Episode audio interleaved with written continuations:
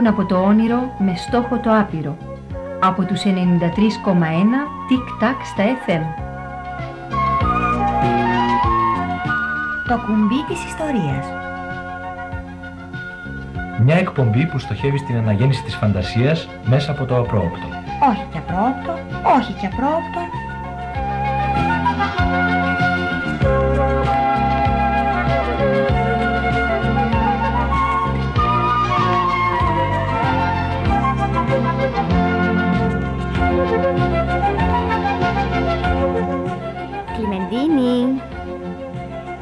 Κλιμεντίνη. Ε, Κλιμεντίνη, έχεις σήμερα τα κέφια σου; Ω, βρε, βρε, βρε, καλώς το.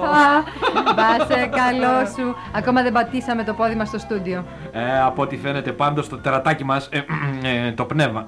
Συγγνώμη, η φωνή ήθελα να πω, έχει κέφια. Όχι και τερατάκι σας, όχι και πνεύμα. Φωνή. Ε, τέλος πάντων, φωνή έχω και μιλιά δεν έχω το χρυσό μου. Σκέτη φωνή σε θα έλεγα εγώ. Αφού δεν μπορούμε να σε δούμε. Γιατί, εσάς μήπως σας βλέπουν τώρα τα παιδιά; Αν ήσασταν στην τηλεόραση, μάλιστα. Δεν έχεις κι άδικο. Δεν μπορούν να μας δούνε. Όμως, όμως μας φαντάζονται. Αυτή τη χάρη έχει το ραδιόφωνο. Ακονίζει τη φαντασία. Μαχαίρια, ψαλίδια, φαντασίες ακονίζω!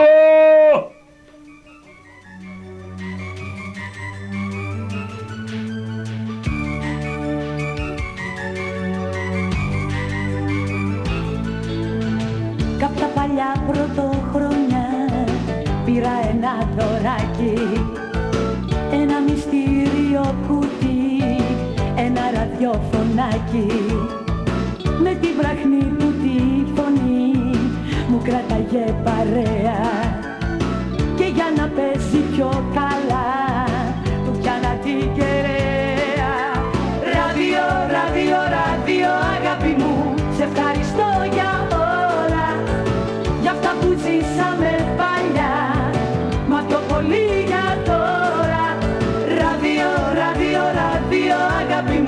Σε ευχαριστώ για όλα Για αυτά που ζήσαμε παλιά. Μα πιο πολύ για τώρα. Ράδιο, ράδιο, ράδιο.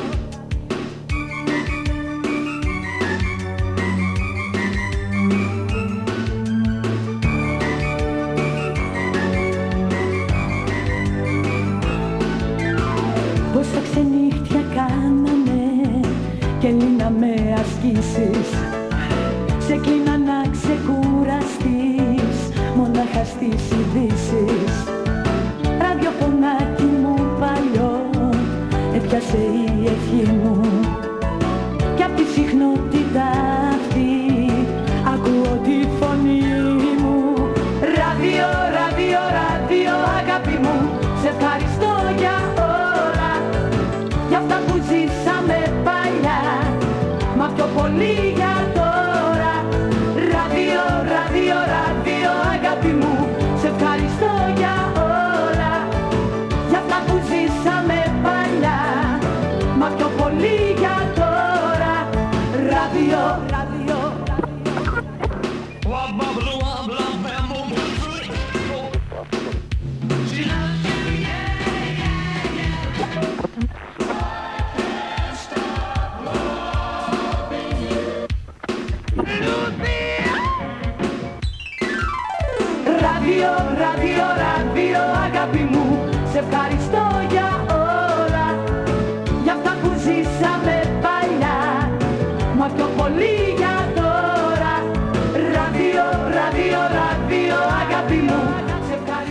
φίλοι μας μικροί και μεγάλοι θα τα έχουν τώρα λιγάκι χαμένα.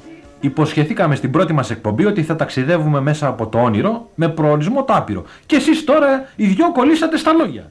Όχι και κολλήσαμε, όχι και στα λόγια. Δεν κολλήσαμε. Απλώς παίζουμε τώρα έτσι ευχάριστα με το λόγο που μπορεί κανείς να χρησιμοποιήσει για καλό ή για κακό σκοπό. Οι περισσότεροι άνθρωποι συνήθως όταν μιλάνε μονολογούν. Δηλαδή μιλάνε μόνοι τους. Κι ούτε που ακούνε τι τους λένε οι άλλοι. Δεν είναι όμως καθόλου κουφοί. Θέλω να πω, δεν είναι κουφοί από γεννησιμιού τους. Αλήθεια. Λίγοι μόνο άνθρωποι προσέχουν πραγματικά τον άλλο όταν τους μιλάει. Ναι, το έχω παρατηρήσει κι εγώ. Μόλις πάω να πω έχω ένα πονοκέφαλο, εγώ να δεις μου λένε. Διηγούμε για ένα ταξίδι γεμάτο περιπέτειες. Αυτό δεν είναι τίποτα μου λένε. Εγώ να δεις. Ναι, ναι, ναι, ναι, ναι. Μέχρι και τραγούδι βγήκε με το εγώ να δεις. Μου λες με αγαπάς, εγώ να δεις. Μου λες με πονάς, εγώ να δεις. Μου λες με... Καλά, εσύ που τα ξέρεις όλα αυτά. Μας έχεις πει πως βλέπεις και ακούς ό,τι γίνεται μέσα στο στούντιο. Παρά έξω όμως; και παρά έξω και παρά μέσα. Και μέσα στο στούντιο και έξω στους δρόμους και μέσα στα σπίτια. Όλα τα βλέπω και τα ακούω εγώ. Ε, Κλιμεντίνη, Έλα. Θα μας πεις τώρα επιτέλους αν έχεις τα κέφια σου. Εκεί εσύ. Για να ρωτάς όμως συνέχεια. Κάτι θα έχεις στο νου σου. Βέβαια. Ποτέ δεν ρωτάω χωρίς λόγο. Λοιπόν, επειδή στην προηγούμενη, την πρώτη εκπομπή που γνωριστήκαμε κιόλας, μας είπες ένα ωραίο τραγουδάκι έτσι πάνω στα κέφια σου. Προτείνω να μας πεις κι άλλο. Μμμ, βρε βρε βρε βρε το πονηρό. Όχι και πονηρό, όχι και πονηρό. Ωραία. Κάνε εσύ την αρχή. Εγώ; Μα εγώ δεν ξέρω νότες. Γιατί νομίζεις ότι ξέρει από νότες η Κλιμεντίνη; Κάτι λίγα που είχε μάθει στο σχολείο τα ξέχασε κι αυτά. Γιατί θέλανε να μου τα μάθουν με το ζόρι. Να τα ξέρω απ' έξω και ανακατοτά. Δηλαδή παπαγαλία. Ψιτακιστή τα καθαρευουσιάνικα. Ακριβώς. Γι' αυτό τα ξέχασε όλα η καημένη. Μόνο αυτά που έμαθε με κέφι θυμάται. Δεν χρειάζονται λοιπόν οπωσδήποτε νότες για να τραγουδήσει κανείς. Μόνο κέφι. Φυσικά. Έχει δίκιο ο Ιάσον. Μήπως τα πουλάκια ξέρουν ενότες που κελαϊδάνε τόσο όμορφα;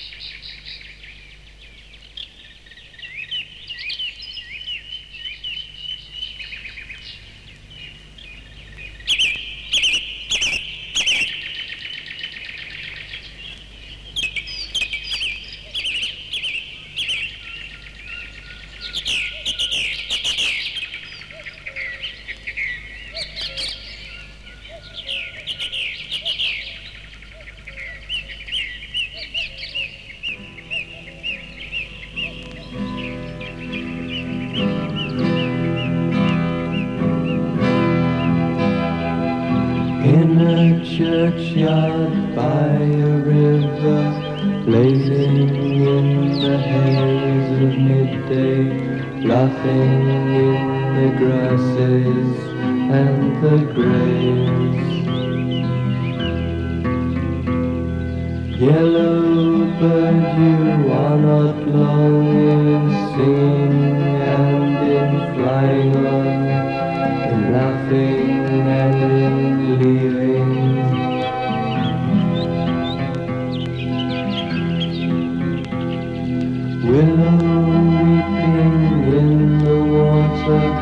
waving to the river daughters, swaying in the ripples and the reeds.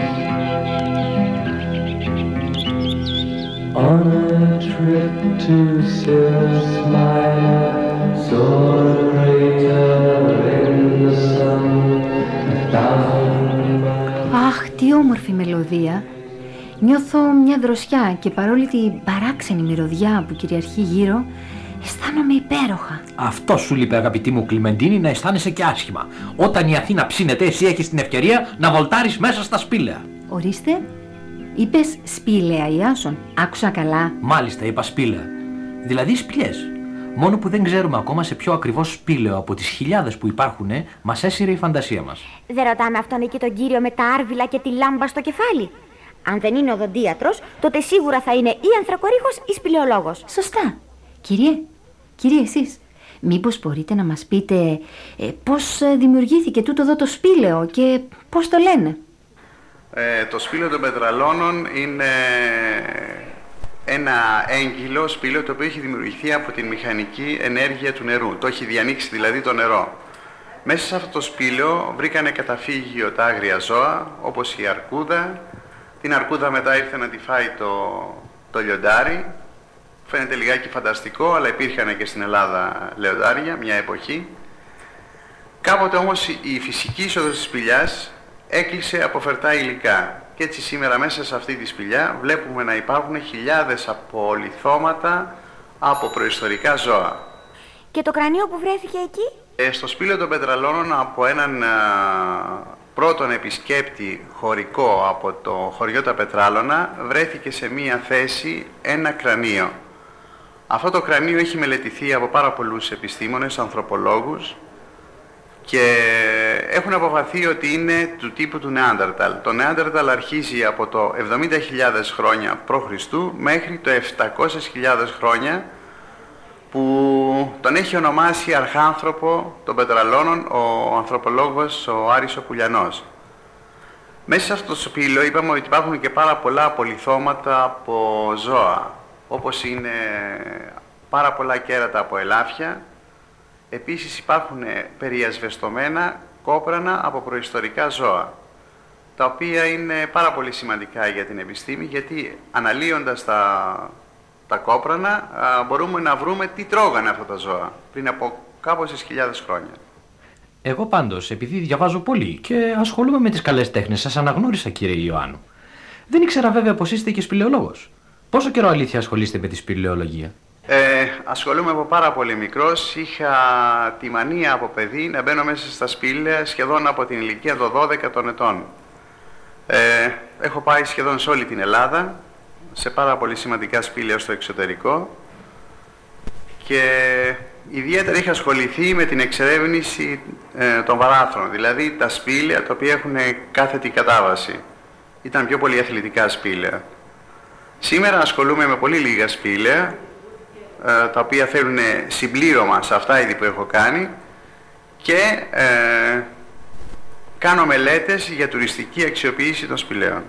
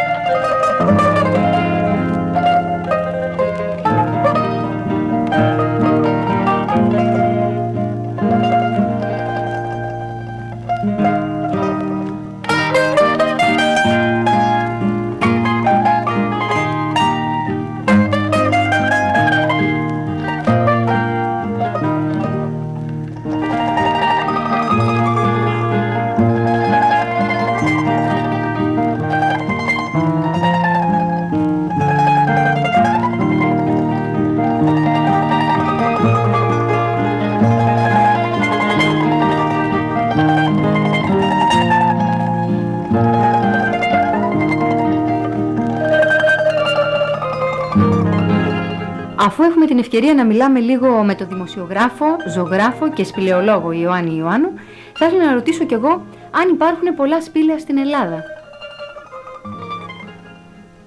Στην Ελλάδα μέχρι σήμερα η Ελληνική Σπηλαιολογική Εταιρεία έχει καταγράψει 8.000 σπήλαια. Είναι ένας τεράστιος αριθμός σπηλαίων και αυτά, για αυτά τα σπήλαια υπάρχουν ε, σχέδια, υπάρχουν φωτογραφίσεις, υπάρχουν οι διαστάσεις τους, οι μελέτες τους, η λαογραφία τους, η γεωλογία τους και οτιδήποτε άλλο υλικό θα είναι χρήσιμο σε έναν επόμενο μελετητή να, προ- να προχωρήσει τη δουλειά που έχουν κάνει οι πρώτοι πρώτοι σπηλαιολόγοι στην Ελλάδα. Άλλωστε μην ξεχνάμε πως η σπηλαιολογία στην Ελλάδα έχει ξεκινήσει εδώ και 50 περίπου χρόνια. Ο πρώτος που έχει κάνει νεότερη σπηλαιολογία είναι ένας α, μηχανικός σιδερίδης και είχε πάει στις καταβόθρες της Κάψιας στην Τρίπολη το 1892. Τα αποτελέσματα των ερευνών του τα δημοσίευσε το 1911 στο περιοδικό Σπελούγκα. Αυτό είναι και η αρχή της νέας σπηλαιολογικής περίοδου στην Ελλάδα, γιατί για τα σπήλαια όλοι σχεδόν οι αρχαίοι συγγραφείς έχουν γράψει.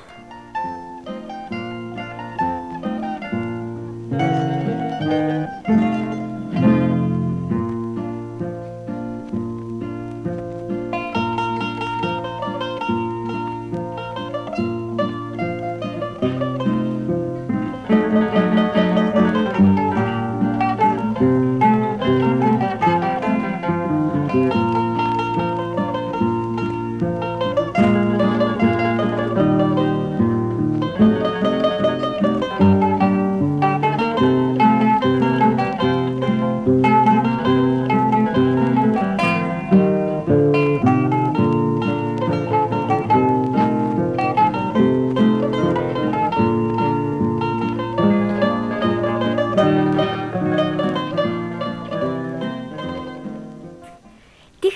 να γίνει κανείς σπηλαιολόγος; Ε, η Ελληνική Σπηλαιολογική Εταιρεία οργανώνει ε, τρίμηνα σπηλαιολογικά σεμινάρια και μέσα σε αυτά μπορεί να μάθει ε, διάφορα πράγματα γύρω από τα σπήλαια. Δηλαδή, κυρίως να παίρνει τα μέτρα ασφαλείας, ε, τι χρειάζεται, τι οπλισμός δηλαδή χρειάζεται, από ρούχα, από κράνη, από μπότες και πώς να μεταχειρίζεται κάθε είδους υλικό το οποίο θα το βοηθήσει να κάνει την εξερεύνηση γιατί η εξερεύνηση μέσα στα σπήλαια είναι ένα πάρα πολύ δύσκολο πράγμα.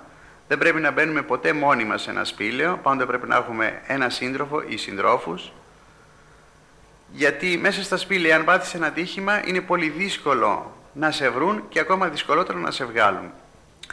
Έχουν συμβεί πολλά τέτοια ατυχήματα στην Ελλάδα; Ευτυχώς μέχρι σήμερα στην Ελλάδα με τα μέτρα ασφαλείας που παίρνουμε δεν έχουμε δυστυχήματα και ο αριθμός των σπηλαιολόγων αυξάνει συνέχεια. Είναι δε πάρα πολύ σημαντικό ότι τα ελληνικά σπήλαια θεωρούνται από τα σπουδαιότερα στον κόσμο. Είμαστε πάρα πολύ πλούσιοι σε σπήλαια, τόσο σε αριθμό όσο και σε ποιότητα σπηλαίων. Έχουμε το σπήλαιο το, του Δηρού κάτω, τη, τη Γλυφάδα, η οποία είναι υπόγειος ποταμός εν ενεργεία, θεωρείται δε το ωραιότερο σπήλαιο στον κόσμο στο είδος του, δηλαδή από τα υπόγεια ποτάμια. Έχουμε το σπήλαιο των λιμνών, που είναι στα Καστιά Καλαβρίτων, που αξιοποιείται τώρα και σύντομα θα δοθεί σε τουριστική αξιοποίηση. Έχει 13 κλιμακωτές λίμνες και το μήκος του είναι 2 χιλιόμετρα. Αυτή τη στιγμή γίνεται μία μελέτη στο ενάλιο σπήλαιο του Βατσινίδη που είναι στην, έξω από την Κερδαμίλη, ε, κοντά στο χωριό Προάστιο. Είναι, έχει δύο τεράστιους θαλάμους που μέσα τους έχουν δύο πολύ μεγάλες ε, θαλάσσιες λίμνες. Ε, τα ελληνικά σπήλαια έχουν προσφέρει πάρα πολλά πράγματα, στην, ε, κυρίως στην αρχαιολογία. Αυτή τη στιγμή έχει τελειώσει και θα προχωρήσει μάλλον η μελέτη του περίφημου Λαβύρινθου στην Κρήτη. Ε, επίσης τώρα θα αρχίσει η μελέτη του περίφημου Κεάδα που είναι έξω από τη Σπάρτη όπου ρίχνανε τα άρρωστα παιδιά οι Σπαρτιάτες. Ακόμα ε, έχουμε γύρω στα 10 σπήλαια αξιοποιημένα. Εδώ στην Αττική έχουμε το σπήλαιο Κουτούκι που είναι κοντά στο χωριό Παιανία επάνω στον Εμιτό και είναι μια ευκαιρία για τα χιλιάδες παιδιά που υπάρχουν στην Αττική να επισκεφτούν ένα σπήλαιο το οποίο είναι πάρα πολύ όμορφο, είναι μικρό και είναι τουριστικά διευθετημένο. Και δηλαδή μπορούν να δουν τόσα πράγματα τα οποία θα εξάψουν τη φαντασία τους. Να ποια είναι η έκπληξη για τους φίλους που βρήκανε από την περασμένη μας εκπομπή ποιοι σοφοί άντρες είπαν το μέτρον άριστον και το μηδέν άγαν. Μια επίσκεψη στο σπήλαιο της Παιανίας. Σύντομα θα ανακοινώσουμε την ημερομηνία της εκδρομής.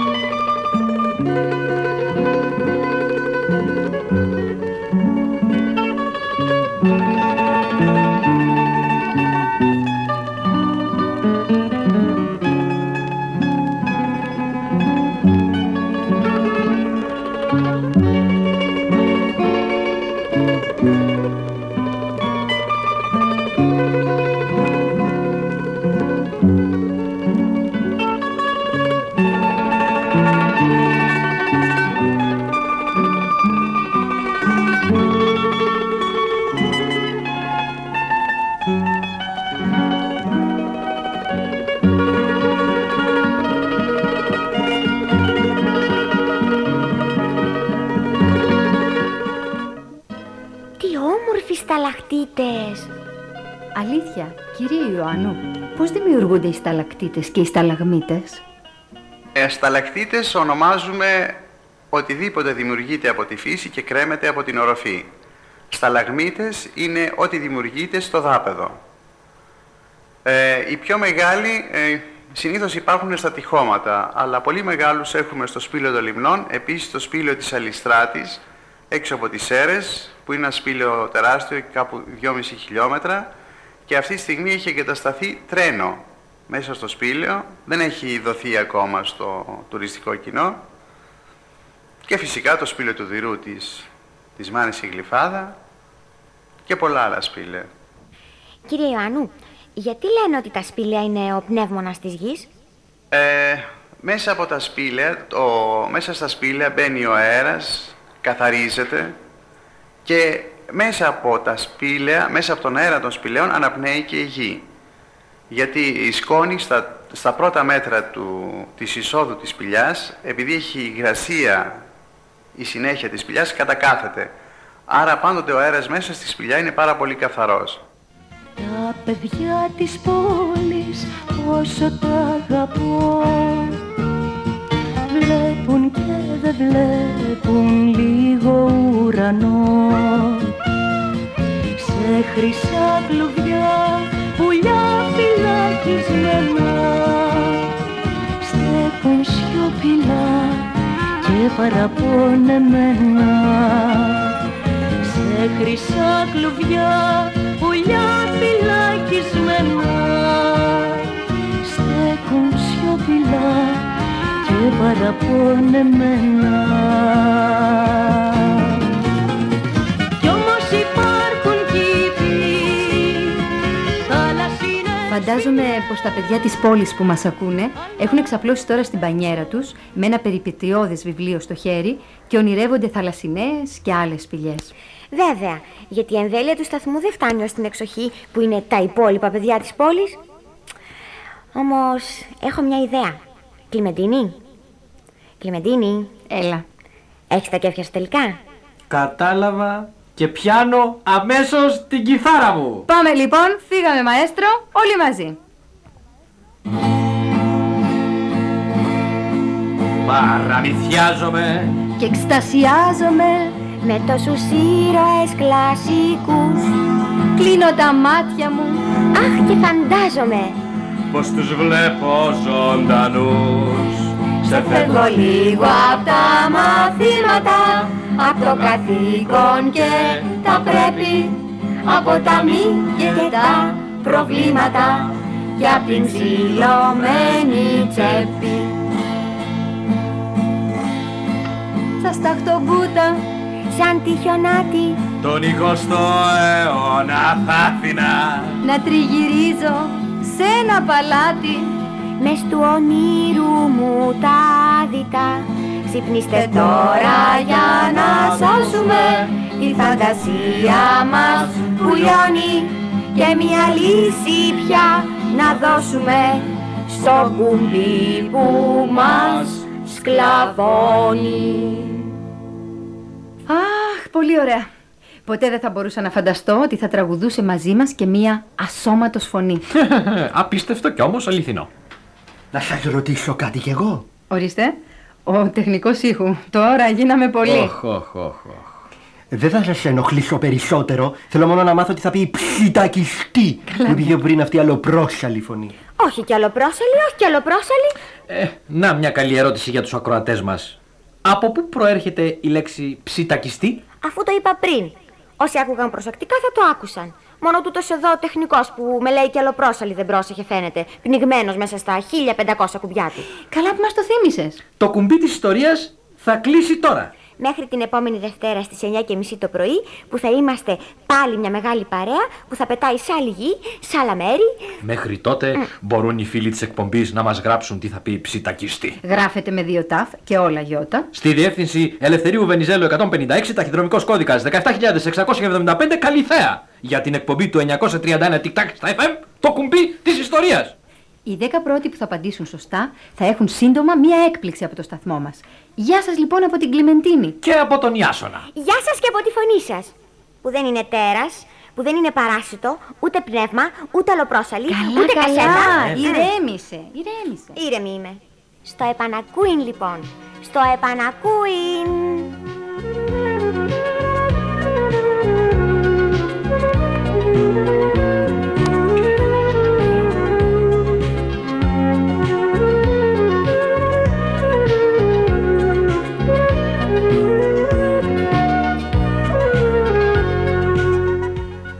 Ακούσατε την εκπομπή; Το κουμπί της ιστορίας Τα κείμενα έγραψε η Μαριάννα Κομματά που δεν είναι άλλη από την Κλιμεντίνη.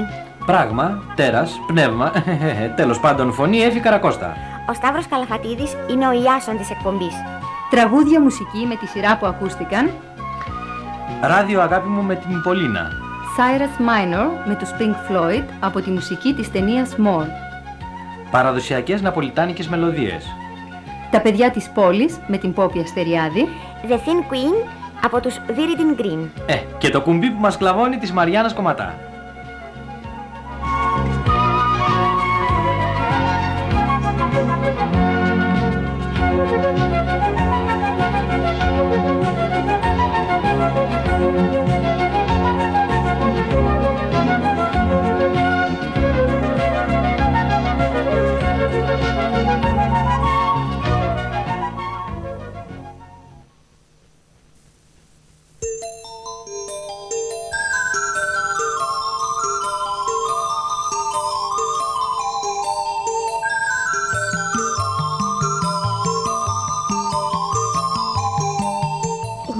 Вие дај на тик-так, Стефен.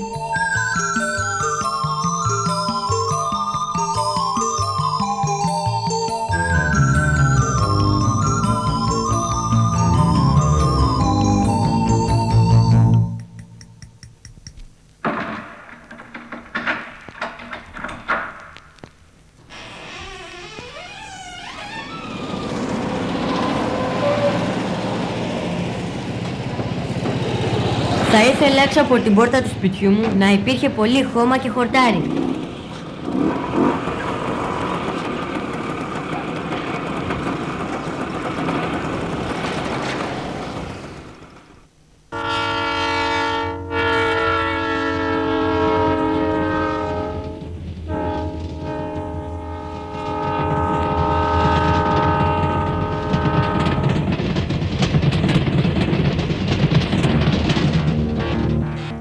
Το Express των ειδήσεων του 931 Tic Tac στα FM.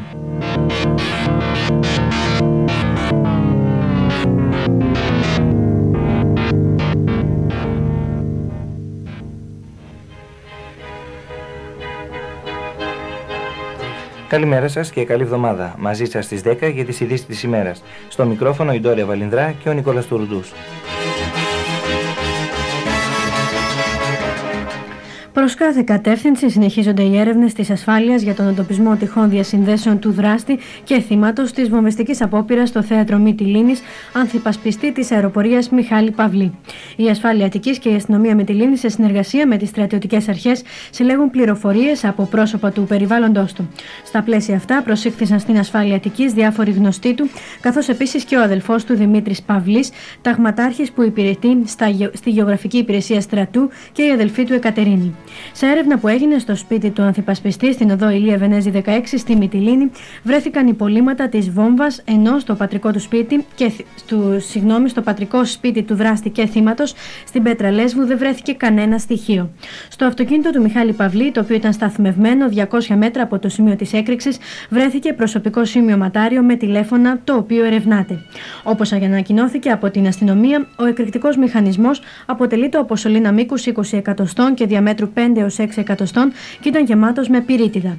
Η ενεργοποίηση της βόμβας θα γινόταν με ξυπνητήρι ρολόι χεριού. Όμως η έκρηξη προφανώς έγινε πρόωρα, είτε από αδέξιο χειρισμό είτε από κακή λειτουργία. Ο εκρηκτικός μηχανισμός είχε κλαπεί από το στρατό. Στο μεταξύ, στη Μητυλίνη μετέβη ο Υπουργός Αιγαίου, ο οποίος θα προεδρεύσει σε σύσκεψη των πολιτικών και στρατιωτικών αρχών του νησιού, καθώς και κλιμάκιο από ανώτερους αξιωματικούς της αεροπορίας, οι οποίοι θα διεξάγουν έρευνα στη μονάδα που υπηρετούσε ο Μιχάλης Παυλή. Με ανακοινώσεις και δηλώσεις καταδικάζουν την βοβιστική ενέργεια τα κόμματα. Ο Χαρίλος Φλωράκης σε δήλωσή του υπογράμμισε: Τώρα βρέθηκε μόνο το χέρι. Πρέπει να βρεθεί και ο εγκέφαλος. Η Νέα Δημοκρατία με ανακοίνωσή της ζητά να γίνουν οι σχετικές ανακρίσεις από αμερόληπτα πρόσωπα, ενώ το Πασό καταδικάζει τα σκοτεινά κέντρα και τους φυσικούς και ηθικούς αυτούργους. Με νεότερη ανακοίνωσή του καταδικάζει την οργανωμένη παραπληροφόρηση που θέλει, όπως υπογραμμίζει, να πλήξει το Πασόκ. Το Υπουργείο Δημόσιας Τάξης και η Εθνική Υπηρεσία Πληροφοριών με ανακοινώσεις διαψεύδουν ότι ο Μιχάλης Παυλής εργαζόταν